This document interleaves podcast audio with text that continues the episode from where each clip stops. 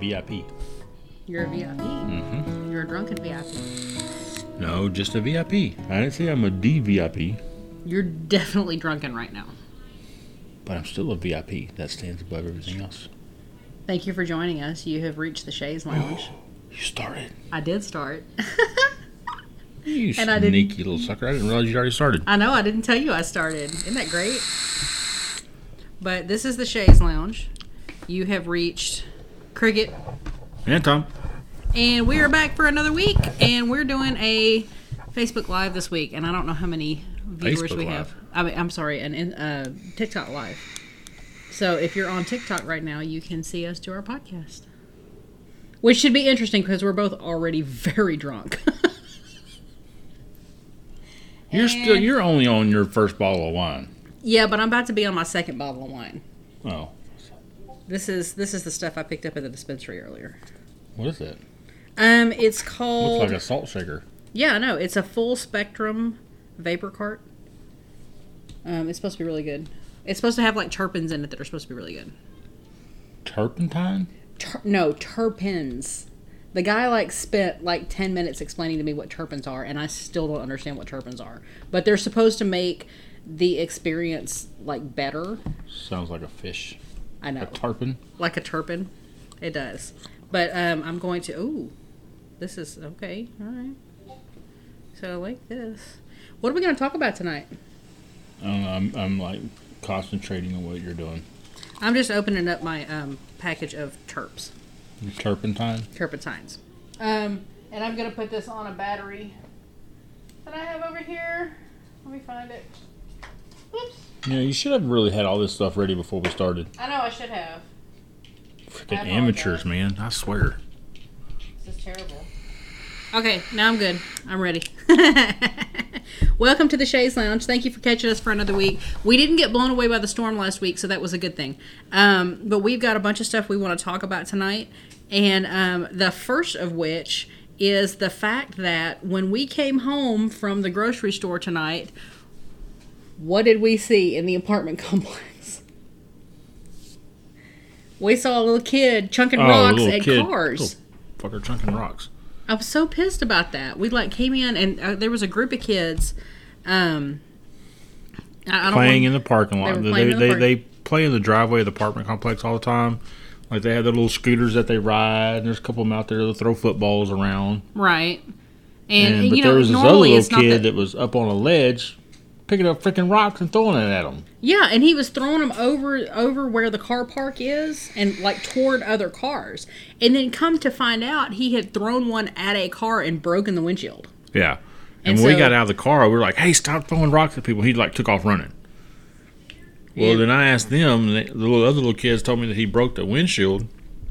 And so I went over there and I was like, "Hey, uh, do you know where he lives? I need to go see if I can find out where he lives, so I can talk to his parents." Right. And so we figured out where he lives. And actually, before we figured out where he lived, his dad was already outside.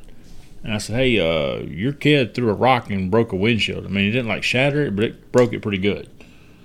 And And the kid was sitting there denying it. he's and like, we "I had wasn't throwing seen rocks." him. I was like, "Well, when we pulled up, the reason he took off running is because we actually got onto him for throwing rocks and stones. Because when we pulled up, we saw him actually throwing them. Yeah, we saw the rocks flying. We Yeah. saw it. And you know what was really bad about it? Like I don't want to bring uh, well, I say I don't want to bring race into it, but I kind of do want to bring race into it. This was the only white kid in this group of kids that was throwing rocks. And he was throwing the rocks at the cars and at the other kids. Yes, And all the other kids were not white." that is correct. And I have a bad feeling that had we not been there and seen it, the father of the little white kid would have blamed the other non-white kids for throwing rocks instead of Oh blaming yeah, his own kid. absolutely. because I kind of got that feeling from him. You know, it was Yeah. kind of like he was he was ready to blame the other kids, but it was definitely his kid that was the problem. But He was like, "Did you throw the rocks?" He's like, "No." We said he didn't throw them. Well, we saw him throw 'em. I literally watched a rock come out of his hand and, and that's fly why we got car. on to him, and he took off running. Yeah, your kid is lying to you, sir. and I'm sorry, your kid's a little fucking liar, but he is. But yeah, you said he. a wordy dirt already. I did say a wordy dirt. This is an explicit podcast, so if you don't want to. Oh, that's right. I forgot. We have an, uh, a plus 18 explicit rating. Wordy dirt on, my friend. Wordy dirt along. So the kid was throwing rocks in the apartment complex. Um, what was the other thing that I was going to talk about tonight? We've got like we went to a live show, recorded everything of wrestling this last week. and that was fun. We went to a Monday Night Raw, and that was our. We've been to some house shows, untelevised house shows in Waco before. Yeah, and like Undertaker showed up at one of them. You know, it was like yeah, that was a completely big deal because that was his first match back since the previous year's WrestleMania. yeah. And, And that, that was like a huge deal because it was lead up to WrestleMania Yeah. and what we had seen, but it was just a untelevised house show, so it wasn't anything special. But it was neat that Undertaker had shown up, so that was pretty cool. Yeah, But this one that we saw um, this last Monday was an actual televised Raw show. Yeah. And so And we got was- to see how they do the stuff and like the behind the scenes stuff and the and the matches before the actual matches start and Well, see, and, and I learned something new that I guess I should have known. what's that? like when you're watching Raw live, Mm-hmm. right? You know, like somebody, uh, usually somebody, a lot of times when they go to commercial break, somebody's taking, just did an entrance, Mm-hmm. right? And their music's playing and it cuts to commercial break. And then when it comes back from commercial break, their music's still playing. And I used to always think, man, that's a long time for somebody's music to hit them and them doing their thing, right? But then being at the live show of a taping of Raw, or a live show of Raw, Mm-hmm. really, Yeah. when they went to commercial break, the music just- stops. Yeah, they just cut everything out and the and the lights went dark in the arena and everybody was just kind of milling around like it was nothing but you know Like a whole behind the scenes kind of thing, and they were up on the big Titantron. They were playing some video clips of like basically like wrestling commercials for different things. yeah, and that was and really then neat. you would know when the show was about to come back on live because they would the lights the, the Titantron would turn off and the lights would come back up and the music would start playing Mm-hmm. and then whoever was in the ring would start back up like they never stopped again. Right, but they all, you know, it But was, they it was were obvious that it was like a like a commercial break, and they were just vamping for the cameras. Yeah, you I just I did I guess I never put that Well, the the part two and two together the like part that. that. struck me was when the bloodline came in to confront who were- who were they confronting? Um, when when Paul Heyman came in and and Ne- um, No, well they came Rhea in Ripley and, and- then the the because like the Usos and and all those guys came in first, and then um, who was it that came in that? this is awful. We just saw it less than a week ago. I can't remember, but anyway, it was funny. Judgment because, Day. Judgment Day. So when they were in the middle of the um the commercial Cut- break, yeah. They were all just kind of milling around in the ring and like talking to each other and just kind of messing with each other. And you could tell they were kind of getting like, okay, what is this going to look like? And they were kind of discussing what they were going to say when the cameras came back on. And then as soon as the cameras came back on again, they were like, they were on. Yeah. And you But could see, tell. what I thought was cool too is that like before the Judgment Day showed up, you know, Paul Heyman and the Usos and Solo were out in the ring, and I remember I pointed out to you, I said, "Look, they they started up the smoke machine. Mm-hmm. Somebody's about to come out. Somebody's soon." about to come out, They just yeah. started the smoke machine up, and sure enough, a few minutes later, here comes the Judgment Day. And let me tell you something. we were close. Yeah, you see Judgment Day and on TV, that's one thing. You see mommy in real life. Oh my, my God. Damn. Nia, I mean, uh, Rhea Ripley Rhea is Ripley. mommy, and I she can break me in half any day. Like I don't even care. Good lord, that woman. oh my gosh, she is the most amazing. Like I, I just, I, I want to meet her. Yeah. I want to meet her just so I can lick her face. But it was really cool being there at the live show and then coming home the next. Well, actually, it wouldn't didn't show up till after midnight. But I watched the show the next morning, and that was uh, it was really cool seeing it. Mm-hmm. You know, thinking, see how how the camera played and everything. And, and it was neat watching the matches go because you could tell which camera they were on because the red light would be on the camera. And you know it would be like this light it would be on for five seconds and then another light would be on for five seconds and a different one would be on for five seconds and you don't realize they're doing cuts that quick when you're watching it but they are they're doing cuts that quick and i can't even imagine being the director in the back going okay camera 10 camera 5 camera 2 camera 13 cam- you know just Yeah, no kidding. making sure that this match looks like it needs to look on camera And they got all the shots they wanted to get. and they know? got everything that they needed and it it was neat, it was really neat watching because when you watch a match on TV um, when somebody does a finishing move or does a move on somebody you you know there's a lot of a lot of commotion going on well you could watch the camera guy when when somebody would hit the hit the mat he would do the camera like this up and down Yeah. you know you could watch him do that and I was like oh I got you like I know what you're doing you know you're making it look more he's, hel- spectacular than it he's is. helping sell the move. he's helping sell the move I it- didn't. I didn't pick up on that. yeah, it was great watching them because when they were at the at the edge of the camera, I mean at the edge of the ring, they were sitting there and they would just like up and down with the camera, back and forth, up and down, up and down, up and down, to make it look like you know it was more of a move that was going on than than actually was, which is really neat. I thought it was cool how somebody pointed out you know, it wasn't supposed to have been obvious, you know, but sometimes things happen. But you know, Solo Sikoa and uh, Rey Mysterio had a match, Uh huh. and Solo won, of course. But at the end, they could see him saying, or somebody actually heard him when he was pinning Rey. Told him thank you. Yeah.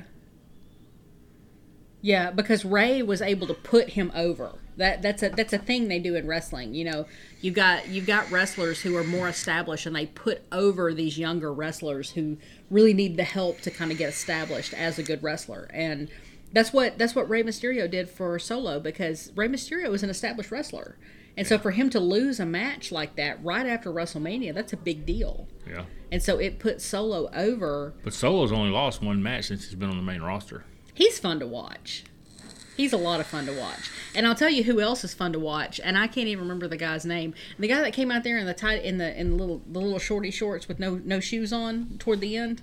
Matt Riddle. Yes, he's fun to watch in the ring. He really is. He is a lot of fun. And uh, look, Rey Mysterio is not one of my favorite wrestlers. He's just not. He is. I think he's a bullshit wrestler. I, I think he's all hype and everything else. Until I saw him in person, and he is a lot little. of. He is. He's a pocket-sized person. He's so. He's like five two. He is so tiny. But when he like he there there was one point during the match where he got on the top rope and just like jumped sideways at the guy and it was the most spectacular thing I have ever seen just watching him just go Rawr! and just like grab the guy in midair. And I can tell you one thing too is that watching as many shows as I have, of course, and then being at a live show with real pyro That's when you're loud. sitting as close as we were. we were really close. holy crap, that was loud. Especially like when Cody Rhodes came out. yeah. You know, they, he had the main pyro and then that last little pop at the end, and then just hearing too like just I love hear like when his song and everybody like screams during a certain part of his song, and then of course when Seth Rollins Uh-huh. Seth comes Rollins out came and he's out, out there yeah. doing this and he's like telling people when to sing and they're just That was the coolest part of the night was when Seth Rollins came out. yeah It really was. And then um uh I I keep wanting to call him Shelton Benjamin, but I know that's not right. Um Oh my gosh, what is his name? Tell me some describe him just a little bit. Big giant guy. I told you he was really pretty. Oh, you're talking about Bobby Lashley. Bobby Lashley. I did not get to see him come out, but he came out and he stood on a little dais like a little statue, and that was that was fun to watch. and I got a really good picture of him. So if you can post Really good picture. Yeah, the- I can post it to- I'll, send that to Instagram. you. yeah, So you can send it really to that. That was a. Mm-hmm. really cool. Well, I got some really good pictures because we were close, and we got to see Trish Stratus, which was cool. she did not wrestle, but she came out and talked shit to everybody, and that was. But great. she talked way too long, and like I don't know, like I didn't notice it when I watched it. The the when I went back and watched it on Hulu later, Uh huh. but being there live, she her segment went on way too long. Yeah. I mean, there were at least two or three times there was quite a few people with a boring chant going on Mm-hmm. Yeah. because you're like, you're you're not that talented on the mic. Uh, She's really not. She's good in the ring, but she's not you're like. pretty decent in the ring. Had a pretty face and nice boobs and a nice butt. That's why you're so popular, sweetheart. Sorry, Mm-hmm. but Nobody I mean, was yeah, super she did a lot to pave the way because her and Lita kind of really changed what women, women's wrestling was. because they actually started doing like moves. true like moves just like the guys were doing, Yeah, because before especially Lita. before the Attitude Era, it was underwear models that they had gotten to do wrestling. Well, that's why they were called the Divas yeah, Championship. Like they they weren't good. They weren't athletes. now Michelle McCool was good. Michelle McCool was good. But the Attitude Era brought in a new type of female wrestler that was Yep. able to kind of hang with the men as far as like doing the moves and everything else. Chyna started changing the way. Beth Phoenix Oh, started yeah. changing the way. I mean, then you had Lita and Trish coming in. You had Jacqueline. Gail Kim. Yeah. I mean, Yeah. You had a bunch of them that came in and could actually perform in the ring. It, it it's like it- but- but- used to if you had a women's match. It was the the least That watched was match. That was the hey, let's run to the restroom and concession stand match. yeah. But it's not anymore. No, it's not because these 'Cause these you got uh, these, are ladies. You got ones But like WWE Charlotte Flair. I mean, WWE did that same bullshit after the Attitude Era. They got underwear models again because they're like, oh, we've got to get these beautiful women out there.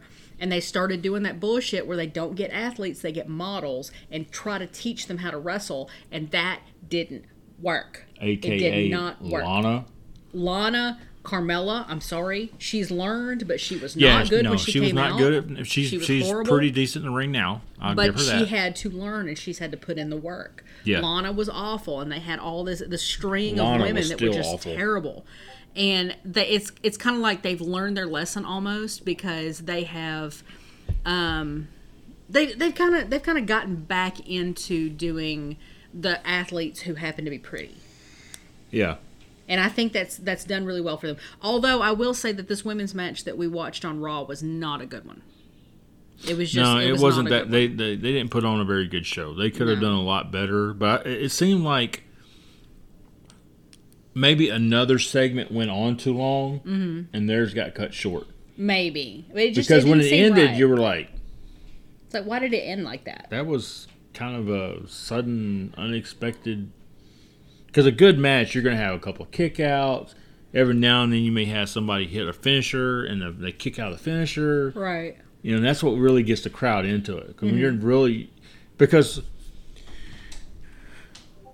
when the performers come out, you could probably guess about 95% of the time who's going to win. Mm-hmm. It's usually pretty obvious. Yeah, I mean, like, you know, But if you can get some guys that are doing some really good back and forth, they're really good at telling a story together, and you have these kickouts that you're not expecting, then you're kind of like, oh, whoa, wait a minute. yeah. This guy might actually pull this out, you know? Right. And so, but, and they had a couple of matches that were like that. That was probably the best match that they, like, uh, that Rollins had with The Miz. Mm-hmm. That's probably The the, Miz best match that they've let Miz have in a while. And I was really impressed, not talking about wrestling, but talking about just the arena itself. The arena itself was really well run. Everything went very, very quickly, even though there was a huge crowd of people there. It was a sold out stadium. Yeah, Uh, we quick. didn't we didn't have to wait in line very long for concessions. I never had to wait in line for the bathroom. They were clean. Everything was uh, just handled beautifully. So props to the Simmons Stadium because they they did Yeah. a really really good job running this thing. Yeah. Very impressive. Very impressive. But yeah, we had fun last week. We got a lot of good pictures we can post on the, on the site. Yeah, we do. And uh, I'll post them on Facebook and I'll post them on the Instagram. It's the Shays Lounge at uh, at Instagram. Um, I haven't posted on that one for a while, but I'll post some pictures here. And at Cricket Shay One um, on Instagram as well. I'll post them there as well. Um, what else are we going to talk about?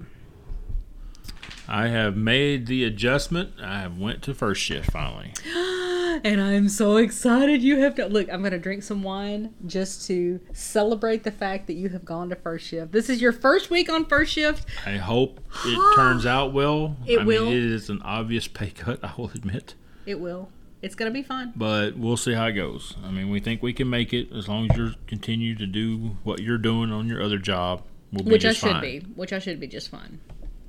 Because my job is about to start popping off. So But I'd actually taken off Monday to, because that's when we went to the Raw show. And then that's when I texted my boss that day. He said, "All right, why talk me into it? I'm ready to start." He goes, "All right, start Wednesday." Yeah. So he had He Monday said, "I would start Tuesday you off. tomorrow, but we need to. I'll get stuff done tomorrow. Uh, be here Wednesday morning. I can't let you work Tuesday night and Wednesday morning. So come in Wednesday morning and train. Mm-hmm. And I trained with a guy Wednesday, Thursday, and Friday. And you start your own route on And I'll Monday. start my own route on Monday. I'm very excited about this. It has been so insane because our night started at 9:30 last night when I got off work. And I've already gotten with my second job. I don't have to work Fridays anymore. So our day can get started or our weekend can get started when you get home from work on Friday afternoon. Yeah, because like we had quite a bit of stuff that we accomplished today, By 3 and we were like, and "Holy crap." usually not about not much longer after when I normally would wake up because I was on night shift. Well, normally normally I would wake you up about 1 so we could go to the gym about 1:30 because we have to meet with our trainer. Right. But today we had like we went out to the gun range today. We went shopping. We had all this stuff done. We're we're uh, we normally don't start the podcast until eight or nine o'clock at night. It's only seven o'clock right now. Yeah. So I mean everything is just like like we were like coming back day. and we're like, holy crap, it's only like two o'clock and we've already felt like we've had a whole day. I know it's insane. I like it. So our weekends actually start on Friday afternoon instead of Saturday. Saturday afternoon. around two. Yeah. So that's nice. I get you for more than a day and a half. Lucky you. It is lucky me. I like being around you. There's nothing wrong with that. But um let's see. Uh oh, we made some really good food tonight. I made Yeah, some really did. good food tonight. Yes, you did. You made some very good food. But um, you know, Twitter, uh, not Twitter, uh, TikTok. TikTok has taught me one thing, and that is um, you can't eat at everybody's house. you can eat at my house because I know how to handle food, but you can't eat at everybody's house. And I was telling Tom this earlier. Um, I watched a person on TikTok measuring stick butter by using her mouth. So you have to put in a mouthful, and she's like, and you said like she took like a bite. She took a bite of the butter and then spit it into the food. Bleh. Blah. But you can't eat at everybody's house. No. and what's what's so bad about this is, look, I was raised Southern Baptist. I was raised in the church. We had meetings on the ground. All uh, you know, we had dinner on the ground all the time. We did potluck. We had people that brought food. It was great. I loved that part of my childhood. That was the best part of my childhood is when we had dinner on the grounds. I don't think that I could enjoy dinner on the grounds now. Because you don't know whose cat has been on the counter. You don't know who Did they truly s- wash that bowl after the last time they used it and let their dog lick it clean? did they sneeze into the food? Did they make it with their hands? You know, just like Well, see, that's why I don't like thinking about eating out at all because I remember we used to watch like the Iron Chef all the time, uh-huh. and some of those guys are sweating, and you can see sweat dripping off of them. They're sweating into the food, That's like which is that- just like I know that's hitting the plate, and so that's just Well, what's bad about it is that you and I used to work not not in food service, but we used to work in Food food, indus- in industry. the food industry because we worked at a chicken processing plant, and that's Right. covered by OSHA and the and the USDA. Right. And I used to work in QC, and you had to be really careful with how you handled that food because it had to remain within the food, you know, the the human food network, I suppose. specifications. Yeah. Ooh, And I knew a big word. we would go to like for example mcdonald's and there was one time when we watched a guy at mcdonald's drop a bunch of fries and, and fry things on the floor and then pick them up with his hands and then without washing his hands go back to putting fries in the in the fry thing and we were like yeah you need to give us our money back that's disgusting oh, remember we were at uh, IHOP that one time, and the guy come out of the back with his with his with apron his on. apron on from the kitchen and went into the restroom wearing his fucking apron. yeah you like you can't do that you cannot do that that is a food We, safety we, we violation called the waitress over and said, "Look, this is nothing on you. Don't freak out, but we need to speak to a manager." yeah It's like, uh, it's like, okay, we're gonna go ahead and cancel our food. We're gonna go. It's nothing that the waiter did. She's been awesome, we're gonna give her a tip but we're not paying for any food. That we, of course, we haven't gotten any food, but we're gonna go ahead and leave because one of your cooks or somebody just came out of the back with their apron on and did not take it off before they went into the restroom. Yeah. That is disgusting. Yeah, that's nasty. And there was another one. And I remember told him, I we- said, you don't realize, dude, this is the wrong person sees that, and that's it for them. They're, they're shutting you down. Yeah. Well, remember when we were at Casa Olé in Lufkin, and that vent was dripping over the table Oh, yeah. into the food. Into the food, yeah. And we were like, "Yeah, you got to fix this. You need to move us, and this is disgusting." yeah, the vent is just dripped onto my plate. Uh, that's just ugh, so gross, so gross. Um, so Twitter got rid of uh, the blue check marks on 420 because Elon Musk thinks he's funny, but he's actually not. And uh, the legacy blue check marks went away, which means that if you had been verified on Twitter um, prior to everybody having to buy the verification, um, then if you were grandfathered in with the legacy check mark, you kept your check mark up until April 20th, and then he got rid of the legacy check marks, except for three people. Did you did you hear about that? LeBron James, Stephen King, and I can't remember the third person. Um, but he did not take away. Uh, it may have been Taylor Swift, but they did, he did not take away their legacy blue check marks. And the reason he didn't was because they had very publicly come out and said that they were not going to pay him the eight dollars to get their check mark, and he wanted to make it look like they did. Yeah. He wanted to make it look like they did. And he he is such a whiny little fanboy. He is so thirsty to get Stephen King on his side that every time that Stephen King posts, he always has to post some kind of reply to him because he's just thirsty and just can't help himself. And then um, LeBron James said he didn't want the check mark. And in fact, Stephen King came out and said if he's because Steve uh, because Elon came out and said uh, when somebody questioned um, Stephen King having a, a check mark, Musk came out and said, "Hey, there are some that I am paying for myself because he wants them to have the check mark."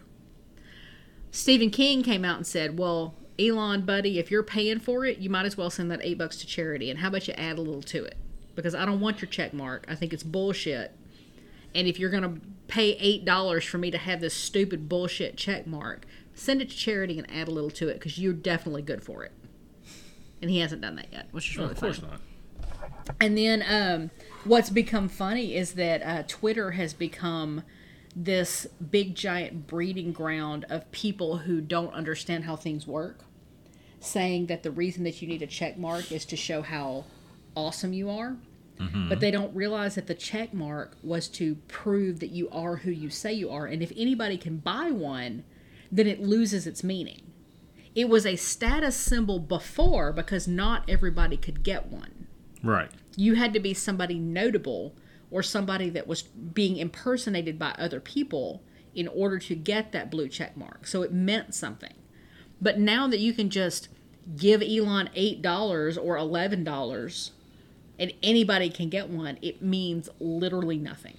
So if he was paying for it, for them, so what is that like? He took eight bucks out of his wallet and go, "Here you go, Elon. Oh, hey, thank you, Elon. Appreciate it, Elon," and put it back in his pocket or what? I guess, I don't know. so stupid. What's really funny is that somebody tracked the number of not leg they tracked the legacy check marks and the paid check marks and there were about 12,000 paid check marks okay before the legacies went away and then after the legacies went away there was about 12,328 so he had a net gain of 328 paid followers, which means he netted about what is what is 328 times 8? Hang on. I'm, I need to do I don't have my phone on me so I can't do the math on that. What are you trying to do? 328 times 8. What is that? What does that work out to be? Well, hang on. My fingers don't work that fast. Well, chop chop. Three, two, eight times eight. So he made $2600 off this venture. No, he made two thousand six hundred and twenty-four. I'm sorry, he made $2600 off this venture. No, he And made 24. in twenty-four. Twenty two thousand six hundred and twenty-four. I'm sure that's very important to him. But what's very funny is that of the leg of of the paid check marks that existed before the legacies went away, and of the paid check marks that existed after the legacies went away, he lost roughly 300 and gained about 328. So he had a net gain of 28 paid check marks. So that's 28 times 8. So $224 was his net gain on this. so he spent $44 billion He struck it rich get- with that one. to get $224. And his number one follower is a guy named Cat Turd. exactly. Exactly. Yeah. And Cat Turd is famous because he used to ratio people back in the day. And now he's become one of these guys who's just like super, super um, thirsty for, for Elon Musk and just can't get enough of him and goes around trying to ratio other people. It's really funny. But he's a loser who paid for a blue check mark. also, speaking of Elon Musk, did you hear about what happened to him this week? No. He shot off a rocket at SpaceX. Oh yes, I heard about that. And six seconds after it took off, Had a unexpected, spontaneous disassembly. disassembly. Bitch, that shit blew the fuck up. it blew the fuck up. and it was so funny. Oh my gosh. It, it- blowed up. And what was funny is that his mother was sitting there going, Oh, but he learned so much from the thing blowing up and it was supposed to do that. Da, da, da, da, da. That woman has been giving him participation trophies his entire freaking life. And he doesn't know anything outside of the fact that she tells him he's just the bestest boy. Oh, tell him talk about what his dad said. Oh, yeah. So Musk got on Twitter this week and because he's been disputing the fact that they have a diamond mine, that they had a diamond mine when he Emerald. was a kid, or an emerald mine. And uh, the emerald mine was uh, entirely peopled by slave labor, but that's that's a whole second issue. But he has been sitting there saying, I don't know how that uh, story got started. Nobody has, uh, n- nobody can prove that I had a, a, an emerald mine. Nobody can prove that it was in my family, yada, yada, yada. Well, he said, I will give 1 million Dogecoin to anybody that can prove that I had an emerald mine when I was growing up. Anybody. Now, we're going to talk a minute why it's a really bad idea to give an ultimatum to people. But Elon Musk's father, Father. came out and said, Hey, can I get in on this? Because I I can, can prove prove, it." that we had an emerald mine. but speaking of giving an ultimatum to people and ha- not having it go your way, uh, Mike Pillow. Mr. Pillow, Mr. Pillow guy. big dumbass dude. during one of his uh, symposiums where he was going to prove that the election was stolen, he got up there and said that there was something about packet loss or something that proved what he had been saying about the 2020 election being stolen. And he said, if anybody, he created a contest. He said, if anybody can prove that my results are not accurate or are not from the 2020 election, I will give them $5 million. Ding, ding, So- ding. Challenge accepted. Challenge accepted. This Trump supporter, the guy who voted for Trump twice, he's a computer programmer. He saw this challenge and he was like, hmm, I wonder if I can get in on that. Maybe I can prove him right. And then, you know, and then he'll be okay. So he gets in there, starts looking through all the data, and realizes that not only does it not prove that the election has been stolen, but it wasn't even from the 2020 election. The stuff, the information that he had. Oh God. And so he comes up there and says, "Hey, I have just proven that your stuff doesn't isn't doesn't say what it's what you said it does. You need to give me the um you need to give me the 5 million dollars." Right. And my pillow refused. And said, "We're not doing it. You haven't proven anything." But somebody agreed with him. What do you mean? That he did what he said he did. The arbitrator. Mm-hmm. And what happened? They went to arbitration And the arbiter said, yes, he proved that this did not come from the 2020 election. You owe him $5 million. You have 30 days to pay up. And the judge agreed. Yep. He's So, got to pay. He's got to pay. He's got 30 days to pay. and I just wonder if My Pillow even has $5 million because they've been bleeding money through all this bullshit that Mike Lindell has been making them do. Yeah. So I don't even know if they have $5 million to pay the guy. But they're going to have to give him a check within five within 30 days or they're in contempt of court. Maybe he's going to try to send him like a lifetime supply of my pillows. That's worth well over five million dollars, sir. That sounds like something Mike Lindell would do. Yeah. That's awful. And uh oh, speaking of giant uh judgments, um you heard what happened to uh, Fox News, right? well, of course, everybody has. Yeah, the Dominion, the Dominion case was uh was settled. Which makes me seven hundred eighty-five million. I think it was. yeah, it makes me really sad that it was settled because I would love to have seen Tucker Carlson on the stand. Oh my gosh. That would have been freaking amazing. But I can understand why they settled it because when you go to court, you're it's a coin flip. It Yep. honestly is a coin flip. Even if you have a really strong case, it's still a coin flip. And so I I can understand why these lawyers would have seen that money and gone, "Okay, we're taking it." Because they're rich, their clients are rich, everybody's rich except for Fox News who has to pay a quarter of a billion dollars to um, Dominion because of the defamation suit. And here's the thing that makes me think that Fox News You said News a quarter of a billion. three quarters of a billion. Three quarters of a billion. Yeah, three quarters of a billion dollars. Um, the fact that Fox settled for three quarters of a billion dollars makes me think that they knew that if they went to court, they would lose horribly Yeah. Because three quarters of a billion dollars is 10 times what Dominion is valued at. Damn. They're only valued at $80 million. That's not that big of a company.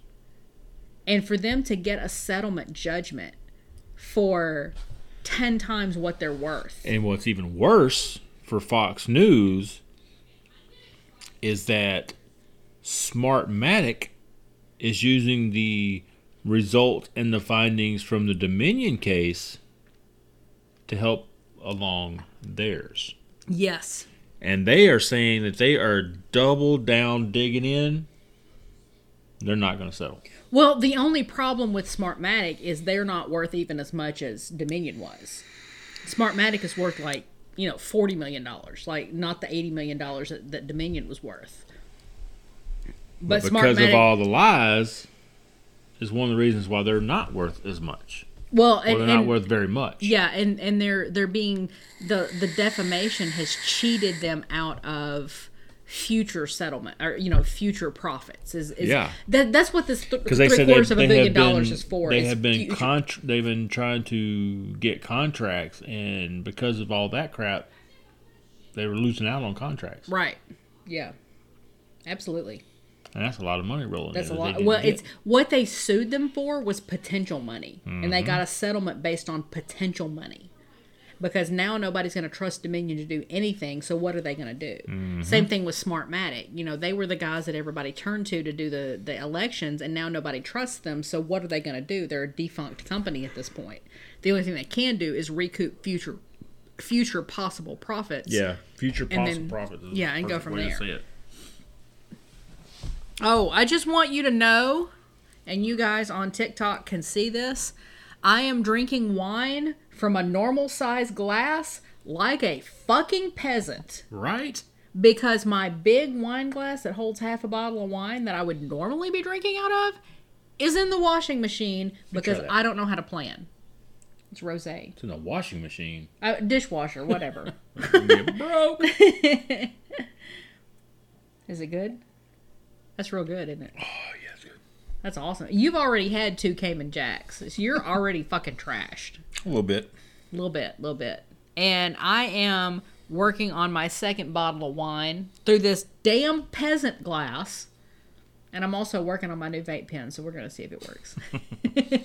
Oh, and you kind of vaguely mentioned that we went to the gun range today, yeah.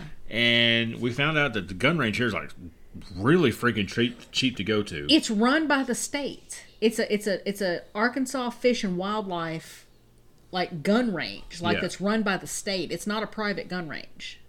So it was like really cheap for us to go. And we took our youngest son with us, who's 13? Yes. 13. 13. 13. 13. He'll be 14 this year. Yeah. And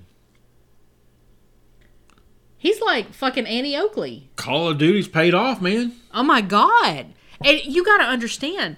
Okay, the last time this kid fired a gun was when he was about 3 years old. No. Yes. He was not three. Because I was trying to scare him. No, he wasn't three. He was about four or five.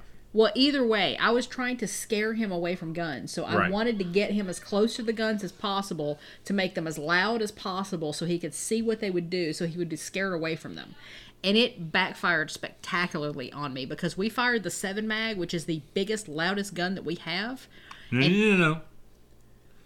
It is the biggest and loudest gun that we had at that At that time, you've got a you've got a Win Mag, right? A I have a 300 Win 300 Mag Win now. Mag now.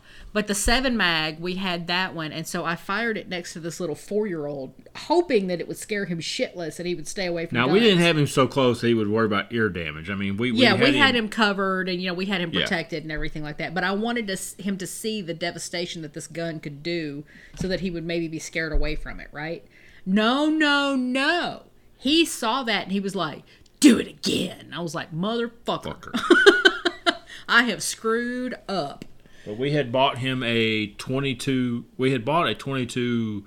It's Beretta. not his. It's not his. Well, we had bought a 22 Beretta yeah. pistol, and that's what he he shot today. He did a really good job. Hit some bullseyes with it. His grouping is just Yeah. like spectacular for for for not ever having shot a, fa- a handgun before. Yeah, and then we went down to the rifle range. He shot the AR-15 a few times, and hit some bullseyes with that as well. Yes, he did. Yes, he did. And you you got to understand, Tom is really good with a pistol, and I am even better with a rifle. I am really good with a rifle or a shotgun. And That is my forte. Yes, This kid inherited his ability to shoot a pistol from Tom, from me. and he inherited his abi- ability to shoot a rifle from me. It's like you'll have to uh, post my uh, my target picture on there. I'll have to post the target picture because you took the absolute center out of that target. It was just it just didn't ex- even exist anymore. Yeah, I was a, there was like a little piece that was still there, and it took me a few tries to actually. It wouldn't. There was no cardboard behind it, Right. and so I had to like kind of go around it and saw it off. But that was with the H and K forty. yeah, that was with my H and K forty. You're not gonna outshoot me with I am one. really good with the six hour nine. Don't mess with me with my six hour nine. No, what we should have done is next time we go out, we'll make sure we have shells for the forty five because that's the one you you're, you're tack I'm, driving I'm with. really I'm really good with a with a forty five. yeah. She does really well. Is that a 45. Ruger? That's a Ruger, isn't it? Uh, yes. So a Ruger forty five, I'm really good, and I think it's because it's so heavy. Yeah. and it doesn't kick as much as, as a lot of other guns do and it's just easier to and that's one thing that i noticed what i was doing i was getting tired Mm-hmm. while we were while we were shooting and i noticed when i was getting tired i would anticipate the shot and it would cause me to shoot low and to the left because i was pulling the gun Yeah, you were pulling down before you pulled the trigger. exactly because i was anticipating the recoil You were trying to compensate for the kick. Right. and the kick then happened. so I took a rest. I, I I I stood back for, you know, 10 minutes. Let them shoot around. Yeah. Went through the whole thing and then I went back up there and I, I found myself able to hit the target again like Yeah. I was supposed to. Because but but I caught myself and you and you have to be really cognizant of what you're doing when you're target shooting um, to make sure that you're not getting tired. And and I was really proud of Parker because he he said at one point he said my shoulder hurts. We need to stop. And he took a rest and he came back about 30 minutes later and he was able to hit the target again. Mm-hmm.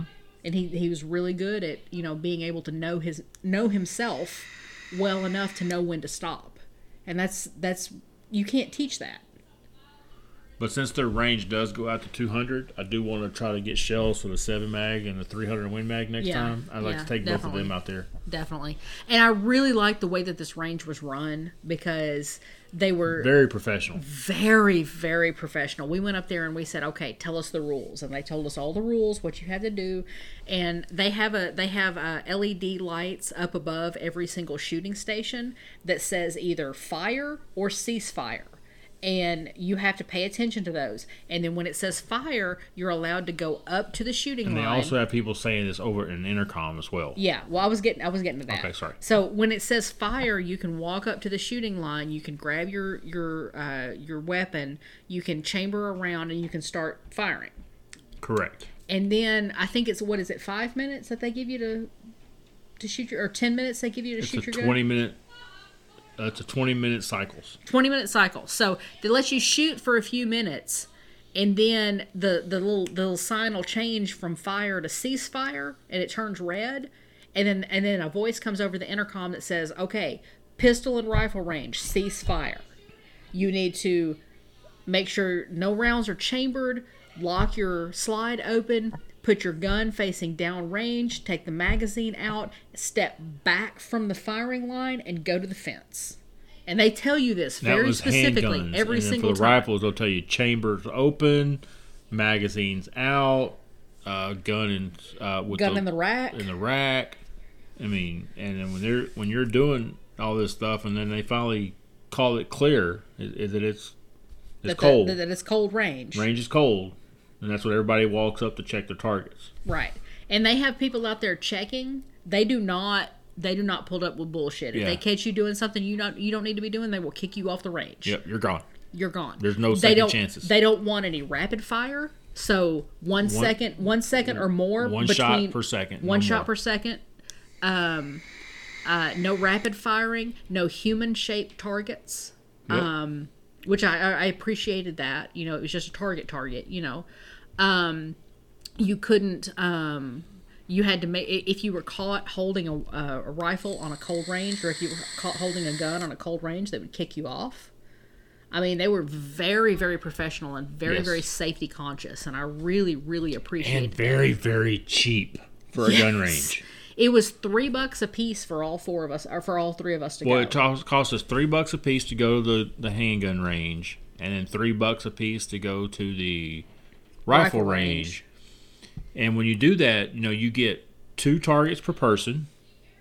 They have the deal that you put the targets on, and then if you need to, if you need eye protection, they'll give it to you. If you need ear protection, they have some for you.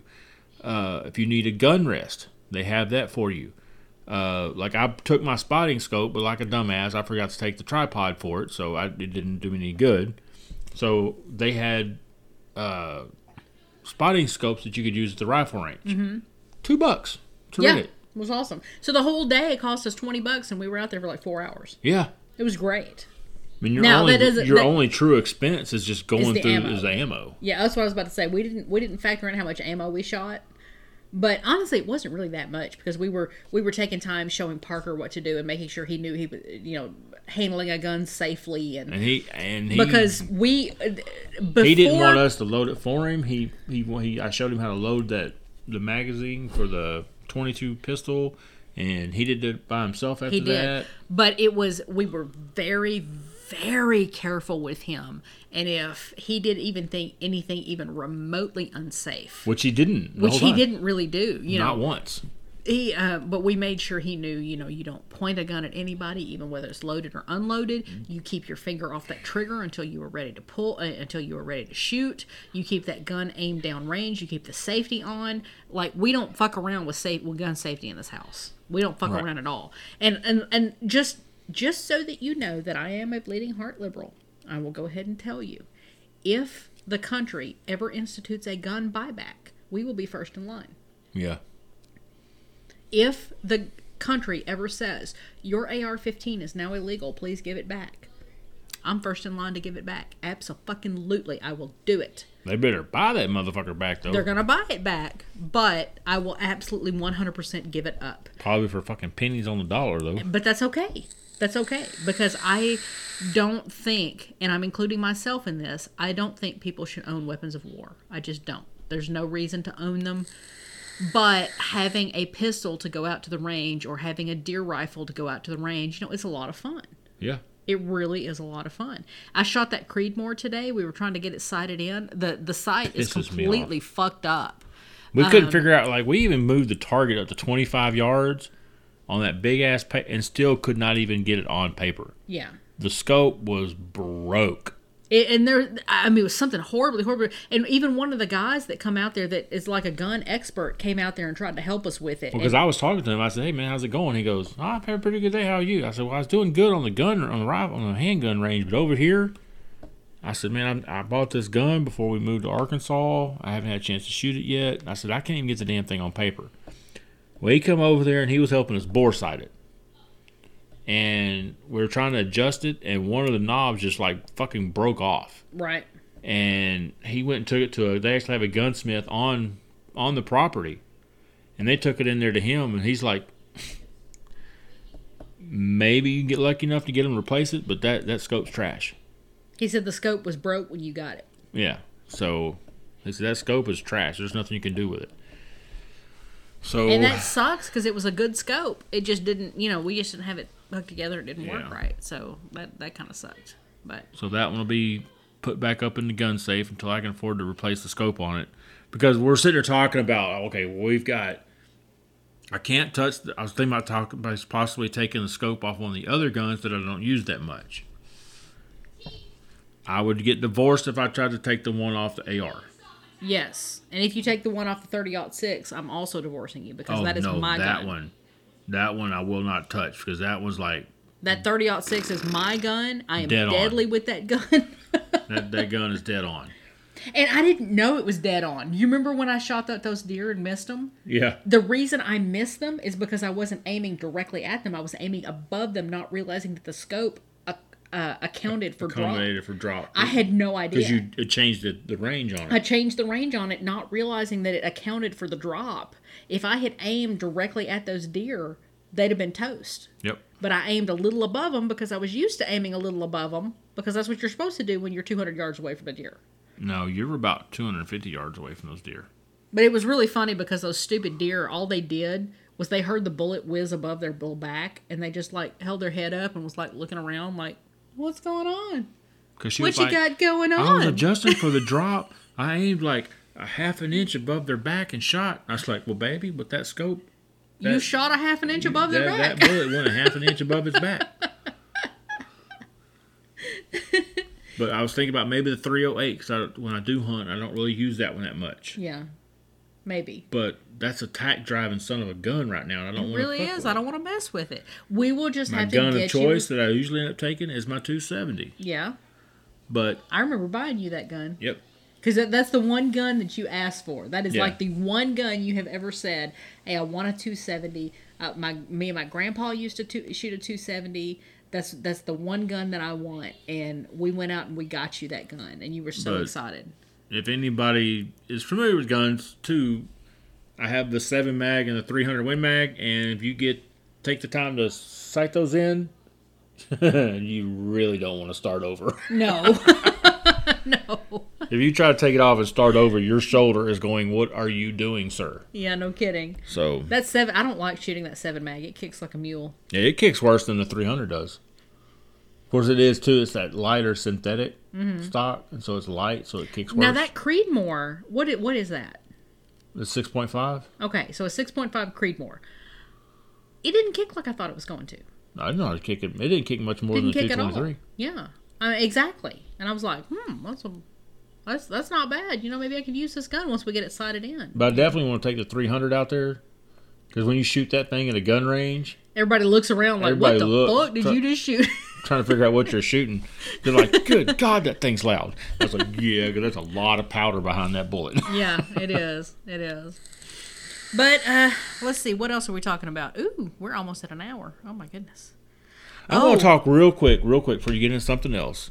I saw a really short, interesting interview with Isiah Thomas. that somebody had posted on TikTok, if I remember correctly. And he's a he's a basketball player. He was a former basketball player for the Detroit, for the Detroit Pistons, and he played. Uh, Dennis Rodman had played with him while he was there. Mm-hmm. And somebody was talking to him about Dennis Rodman. He said, "I did not realize how much of a student of the game Dennis was really was." Mm-hmm. And the guy's like, "Well, what do you mean?" He said, "You know, like when, before pregame, you know, when everybody's out there just taking shots and getting loose and getting ready." Um, Dennis didn't really take many shots. He stayed underneath the rim and was rebounding and watching stuff going on. And he finally came over there and said, "Hey man, what are you doing? You're just kind of hanging out." He goes, "Well, the deal is," he said, "He said, well, I'm counting." And Isiah was like, "What do you mean you're counting?" He said, "Well, I've noticed, you know, I noticed a long time ago that everybody when they shoot, their ball stays up in the air for different amounts of time mm-hmm. because different people shoot with more arc or whatever." He said, I'm also counting how many times the ball rotates when you shoot. And he says, and then I'll sit over on the sideline and I'll watch the same thing when the other team is doing it. And he's like, Well, why are you doing all that? What does that matter? And he goes, Because if I know about where somebody's shooting from, I know how long it's going to be exactly before that ball hits the rim. mm-hmm. And if you miss, uh, you know, he's figured out like uh, basically, basically with how hard they're shooting it, how high they're shooting, how many times it spins, is has a lot to do with where's this ball going to go if they miss. Right.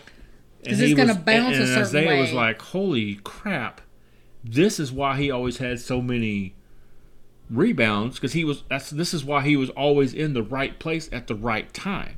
Because he was clocking where that ball was going to be when it Yeah, bounced he wasn't just rim. this wild and brash and what's the word I'm looking for? Just Out there kind of guy to get attention. He knew what the fuck he was doing. He knew what he was doing. That's why he was so damn good. And I, I, I would have never have thought that about uh, Rodman. But Isiah was right. He was always in the right place at the right time. You need something to cut that? Yes. Okay. I got a knife over there. I think it's either over there or it's in the bedroom on the dresser. It's that uh one kind of like a wood grain right there on my table. You use scissors? I don't know. We're going to try. No, I don't know if I'd use scissors, but okay. You know, you do you. Just don't stab me or yourself. I might stab you. Don't say that, 'cause then I come over there dead. Everybody's gonna come straight for you. Well, they come for me anyway. It's Well, always yeah, 'cause it's always the wife. Because they're gonna know it was you that killed me. Only out of love, honey. Only out of love. I killed you because I loved you. What else are we going to talk about? I'm out of stuff. Um, Justin Jordan and Justin Pearson are fighting in Tennessee. Yeah, For all of our representatives rights? in Tennessee. You need water or what? I don't know. You didn't ask. Ugh, that's disgusting. Here, water, water.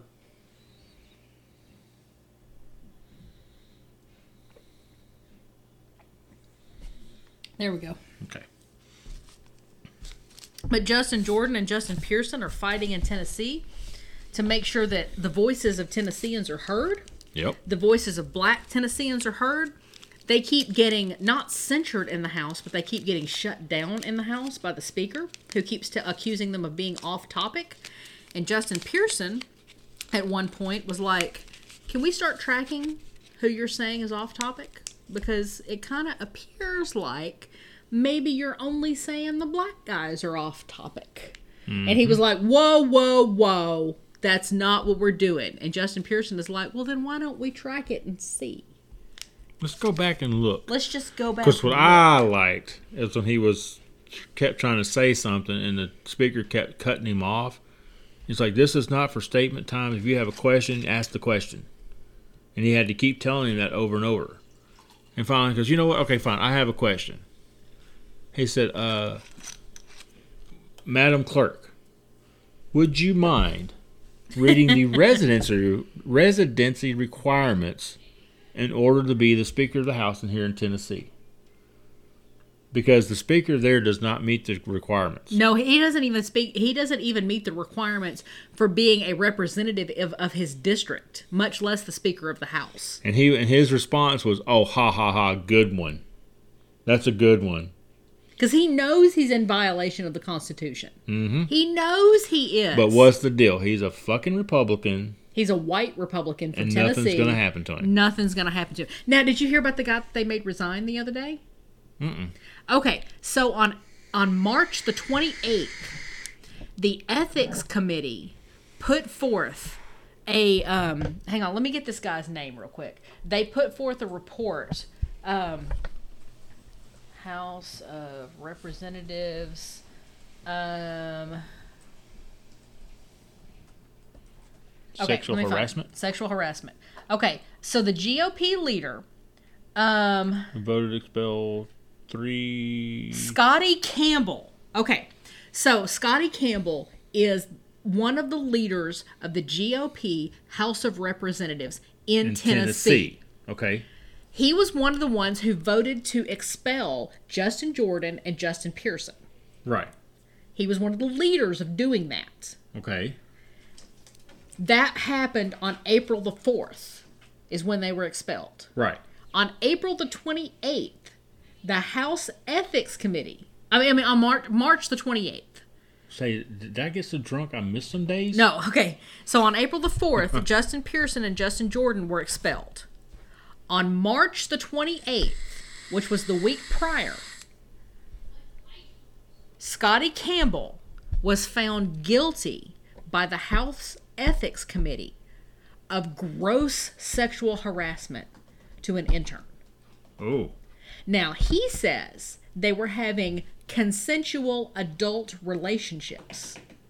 But at one point, she accused him. Now they were they lived in the same apartment complex. It was like state housing is the apartment complex that they both lived in. Okay. He saw her and a friend go into her apartment Okay. and then later told her that he had fantasies of what the two of them did to each other while they were in there and got real graphic with it. Oh. She was disgusted and told him that didn't happen, we're just friends. And he says, Well, that's just what I thought happened. He also reached out and grabbed her neck and pulled her close to him, which she said made her physically ill to her stomach. The fact that he was doing that to her. And he kept insisting on talking about sexual subjects with her, even though she had told him repeatedly to stop. Now, the only reason that we know that this happened is because a local news reporter found out about it and mm-hmm. confronted Scott Campbell on the street Oh. and said, Tell me about this. And he sat there and said, Oh no, she made the whole thing up. And the reporter was like, Oh, she made it up, did she? And his Campbell was like, Yes. And he said, Well, that's interesting because the ethics committee said she didn't. The ethics committee said that you were guilty of this. Hmm. The ethics committee, who was made up of Republicans, said that you sexually harassed this woman to the point that the state had to pay to move her out of the apartment complex she was in so that this guy would leave her alone. So that Should happened. have kicked his ass out. That happened March 28th. Justin Jordan and Justin Pearson were ejected on Mar- on April the 4th. Scotty Pearson, once he was confronted by the fact of his sexual harassment this week, resigned.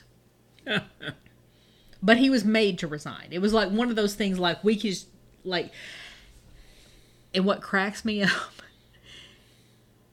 none of this would have come to light had the House GOP speaker in Tennessee not been such a racist fuckhole that he tried to get rid of two black members. Yeah. If he had just not done that, he wouldn't have given them a national platform. Because you got to think, have you ever heard of them before this? We've never heard of them before this, but now one of the two of them is going to be president in the next 15 years. okay? I'm sorry. It's just going to happen because he gave them a national platform. And people are looking into his skeletons. He does not even live in the district he represents. He is an illegitimate representative. Mm-hmm. He is illegitimate. He does not live in the district he represents. He is not eligible to be Speaker of the House. He is not even eligible to be in the House. And all of those skeletons would have remained hidden had he just not been a racist fuckhole. Yeah. But Chef's kiss. Karma finally got one of them. At Chef's least, kiss. at least Karma finally got one of them. Finally. Took a All right. long ass time, but they finally got one of them. I want to give uh, Ditto some peach schnapps and see what he does. so every time I think about animals getting that kind of stuff, reminds me of when we were at Eric's house that time having a pool party, and it was like around one of the Tyson fights, if I remember correctly. And we were all drinking hurricanes, and people left hurricanes out in their glasses out by the pool. And next thing we know, one of his golden retrievers was his golden retrievers were getting into the hurricanes and drinking them, and their names were Heart and Soul. Mm-hmm. Now I don't remember if it was Heart or if I don't remember it was Soul, but if you know golden retrievers, they are very good swimmers. One of them drank quite a bit of these hurricanes and fell in the pool and sank like a fucking rock. this poor dog had no clue which way was up. It didn't know how to swim. We had to jump in the pool and save this dog. But we did. We jumped in the pool and saved the dog. But his dog was too damn drunk. And the other one was like belly side up off in the fucking bushes. I mean, Well, I just remember when we gave uh, because we we were drinking peach schnapps at the apartment one night when we Yeah. still lived in Waco, and Dog kept coming over. Dog was our Jack Russell at the time, and he he's honestly he's the best dog we've ever had. He's the best dog that has ever lived. And I'm sorry, your dog is nice, but he's not Dog. Okay, Right. Dog is the best dog ever. But he kept coming over to sniffing at what we had, and I was like, oh, I wonder what would happen if we gave the dog some peach schnapps. And so I put some peach schnapps in a in a margarita glass, and he would come over and he would lap up a little bit, and then he would run around the room and he'd run and run, and run, run, run, run, run, and then he would get a little bit more, and then he'd run and run, and run, run, and run, and then he'd get a little bit more, and then he'd run a little bit slower, and then he'd get a little bit more, and he tried to jump on the couch and just slammed right into the side of it. ended up drinking a little bit more Drinking and then laying down right next to the to the glass. he laid right down. He laid down next to the glass and just slept for like six hours. but he had so much fun. He, he had he had a lot of fun. So Yeah, we, we should give Ditto some peach schnapps and see what he does. Although I don't think it's real good to give dogs alcohol. Probably not. But Especially your this one. He's so stupid. But see that's the thing. I can't figure out if he's stupid or if we're just comparing him to Dog because Dog understood English. And this dog and like- understands and some like, you English. know, we had that conversation the other day. Is that this dog is not dumb. He's not stupid, but he's got an unfair starting point mm-hmm. because the bar is so high for because him to clear. he too is a Jack Russell, and just we can't help it but to compare him to the last one. Yeah. And that's not fair to him because we could have another hundred of these Jack Russells, and I would not, I truly would not expect any of them to measure up to Dog. Yeah. Dog That's honestly just like I will never own another boxer. because we can't have another boxer that measures up to Dante. I will never have a dog. They're, they're, they're, it's just impossible. Yeah. And so I, I I refuse to ever have another boxer. Well, like like Dog, the difference between Dog and Ditto. Ditto understands a few um, English words. He understands the difference between go to bed and go potty. He understands the difference between go potty and go outside. He understands well, like when you go outside and he's like taking his time and he won't do anything. If you say, "Come on, go potty," he'll immediately pee because he knows what that means. Right. Um, he knows what crate up means. He knows what good boy treat means. So You know, like him, I don't even have to say crate up. All I gotta do is just snap and he goes. Yeah, I mean, there's there's certain things that he's really good at. He understands what outside is. He understands what load up is when we go get in the car. He's really good at riding in the car. You know, he's just he's just Thinking like about load up. Remember when we were cleaning out the old Explorer yeah. and Dante got up in Dante there got in and you wouldn't get out. Wouldn't get out. And he was like, "No, let's go somewhere. Let's go." that was funny. But like Ditto understands a few things here and there, you know? He does he understands sit, he understands stay for the most part. Now, if anybody else is around, he won't listen to you, so that's a problem. No. Now, with Dog, Dog understood every single word you told him. Every When you like have he understood somebody English. new at the house, this dog will bark, and then like five minutes later, you're like, "Oh, I forgot somebody was here." Bark, bark, bark, bark, bark. And he Yeah, goes, that's starts going Ditto. again. It's like Yeah. you little spastic idiot. Ditto Ditto just doesn't understand. He has no object permanence. He just doesn't get it. Dog, on the other hand, had 100% object permanence. He had the intelligence of a reasonably smart six year old. Yeah. I mean, he was he was the smartest dog I have ever seen. I taught him how to walk himself in a day. We lived in an upstairs apartment. I was pregnant at the time. Well, no, no, I had just had the baby. had the I had just had the first baby. And so I was having trouble getting around because my mom wasn't there to help me anymore. I had had a C section. I was still having trouble getting around because, you know, a C section is major surgery. They cut you in half. I don't think people realize that. They're like, oh, you had a C section. Oh, you didn't. No, fuck you. They cut me in half and pulled my guts out and then pulled a baby out and then stuffed everything back in. That is major fucking surgery. Yeah. And my mom was only there to help for a week. And then the rest of it I had to do myself. And we lived in an upstairs apartment and I had to go down those stairs to walk the dog. And I honestly, I cannot tell you how I did it. I do not remember what I did. But I just remember Thomas came home from work one night Yep. and I said, Hey, can you walk the dog? And he said, Oh, crap, I've got to walk the dog. Okay, I guess I'll get that done. He went to go get the leash, and I was like, No, no, no, no. Just go to the door. He'll go out and do it himself. And I was like, "What? No, he won't." Yeah. And then I, I opened the door and told told Dog, I said, Go potty. And he ran down the steps to the little grass patch that was across the across the parking lot. No, it was around the side of the building. around the side of the building. He peed, and then he ran right back up the stairs, right back into the apartment. Yep. And I was just standing there like, "What the?" F-? Yeah, and we never had. We didn't have to have Dog on a leash if we didn't want to. Mm-mm. I mean, he was. He just. We took him to the. We took him to the apartment complex um, tennis ball court, Yeah. and we used to throw a tennis ball and let him run around. He never ran away. I mean, he was just. Remember when we took him to the, the suspension bridge and we put him on top of the suspension bridge and he was like Yeah. walking down the suspension bridge? Yeah. You know? Yeah. I mean, he was just like the best dog. Oh, he was awesome. Yeah. And somebody fucking poisoned him. And if I ever figure out who that is, I'm going to go to their house and I'm going to salt their yard and I'm going to set their car on fire and I'm going to burn their house down. In Minecraft. yep. And, And, Minecraft. also for real. But definitely in Minecraft. I think it was the racist neighbors across the street, to be honest. I really do. But anyway. okay. that was a lot. Ooh, we've already gone over an hour. Do you want to keep going or are we good? Well, I, I'm out of sub, sub subjects for tonight, so I don't know if you have anything left over. I well, I have a few things. Let's see. Short things, quick things.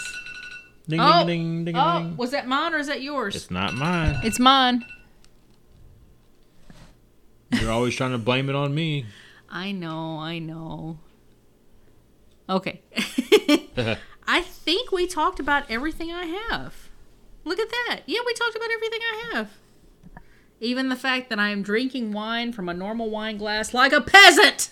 Little small wussy glass. This is bullshit. That's okay. I'm drinking my water out of a uh, liquor glass. It That's does a- say cheers though. That's a wine glass, though. That's a liquor glass. It's a wine glass. It doesn't matter. But I've also been smoking my vape, so I'm pretty crossfaded right now. So I think we're going to call it quits for the night. Yeah, probably a good idea. You want to say where to find us on social media? Yeah, like I know. Instagram, Cricket Shay One, Okay. Cricket Shay the number one, or the Shay's Lounge on Instagram. In which we'll get some pictures put on there. Yes, I also have. while I'm thinking I also have um, an Instagram account for my art, which is called A Drawing Cricket. So A Drawing Cricket. That is where my art is found. And then I also have several TikToks. I have Cricket Shay on TikTok.